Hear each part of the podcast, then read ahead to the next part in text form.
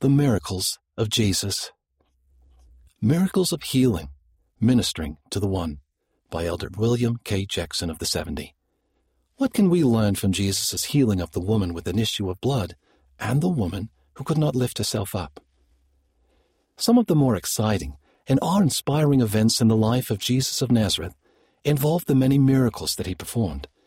His miraculous works came in all shapes, sizes, and circumstances.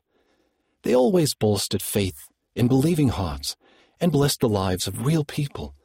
Because of their amazing results, these miracles, described in various biblical translations as signs, wonders, powers, and mighty works, had the potential to heighten and magnify the spiritual effect of Christ's teachings.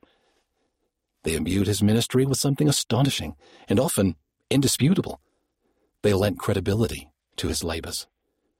But the intent of the miracles of Jesus went far beyond simply drawing attention and amazing the people, though they certainly accomplished that. The Christ was not a showman, nor was he out to make a name for himself. We never read of him sending out advertisements in advance, booking a court at the temple, or putting on garish displays of power. On the contrary, his miracles had a much more exalted purpose. He only did the will of the Father. Healing a woman having an issue of blood. As a physician, I have often been interested in accounts of the Saviour's healings. One such miracle occurred as part of the amazing story of the woman with the issue of blood. Hers was a sad story. For twelve years she had suffered with this malady and its many consequences. Despite spending all of her time and talents and shekels to find a cure, the physicians of her day had come up empty. It is possible that she suffered from menorrhagia, a gynecological condition marked by abnormally heavy and prolonged menstrual bleeding. This has many possible causes, including hormone imbalances, blood clotting problems like von Willebrand disease, low platelets, abnormal uterine anatomy, and cancer, and is often accompanied by significant pain and cramping. After 12 years of heavy bleeding, this unfortunate woman would have also likely been experiencing weakness, fatigue, and anemia. But a physical discomfort was only half of the problem. By law, the bleeding would have categorized her as unclean, meaning she would have been forced to live apart from others while she was so afflicted. It's likely this meant being apart from her husband or children if she had them. She would have been unable to be with them or care for them Further restrictions would have kept her from temple worship or visiting the synagogue. In addition, anyone whom she touched or who touched her would also be pronounced unclean. Despite these legal and social obstacles, this woman of faith approached the Savior, likely from behind and in the midst of a thick crowd, with the sincere hope that even just touching his clothing would help her to achieve the desire of her heart. The scripture informs us that upon touching Jesus' garment, she felt an immediate change in her body, a tingle or surge of power that witnessed to her that she was at long last whole. Perhaps due to the prohibitive state of her former condition, she tried to slip away in secret. But the omniscient Christ knew of her touch and of her heart and purpose. Speaking for the benefit of those around him, he asked, who touched me? Then added, Somebody hath touched me, for I perceive that virtue, power, is gone out of me. This good woman, to her credit, came forward and confessed, pleading her case and sharing the news of her cure. The unclean touching of another would have been considered more than a trivial offense. But with what I imagine was immense love in his heart, Jesus comforted the woman, assuring her that all was well that her faith had made her whole, and that she could depart in peace, free of her former plague. All around were astonished. This incident occurred while Jesus, his disciples, and a ruler of the local synagogue named Jairus. This good woman, to her credit, came forward and confessed, pleading her case and sharing the news of her cure. The unclean touching of another would have been considered more than a trivial offense but with what I imagine was immense love in his heart. Jesus comforted the woman, assuring her that all was well, that her faith had made her whole, and that she could depart in peace, free of her former plague.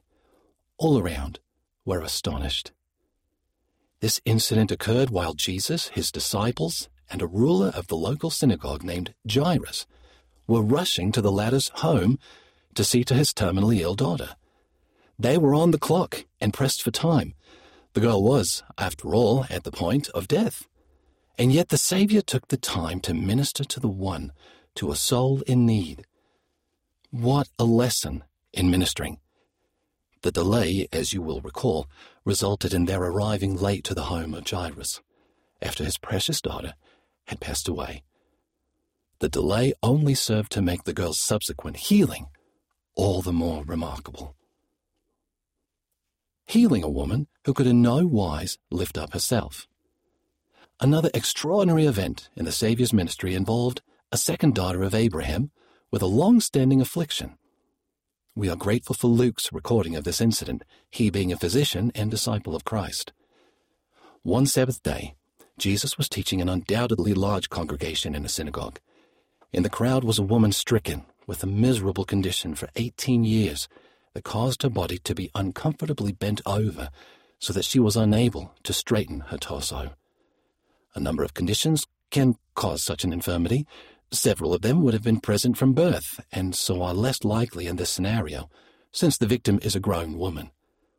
Others, depending on where the spinal deformity or limitation was located, could have made her a victim of severe arthritis, traumatic back injury, ankylosing spondylitis, Scheuermann's disease, or advanced osteoporosis.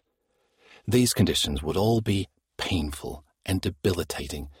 Try bending over to 90 degrees for any length of time. It is exhausting and eventually agonizing. Unsolicited, the Saviour noticed this suffering woman. As he had done following the healing of the woman with the issue of blood, he stopped what he was doing, put the rest of the multitude on hold, and ministered to the one. Calling her forward and laying his hands upon her, he pronounced, Woman, thou art loosed from thine infirmity. The result of his words was immediate. She stood upright, and we can assume pain free, for the first time in nearly two decades. She, and likely many others present, glorified God and gave thanks. On the other hand, the ruler of the synagogue was offended by this work done on the Sabbath.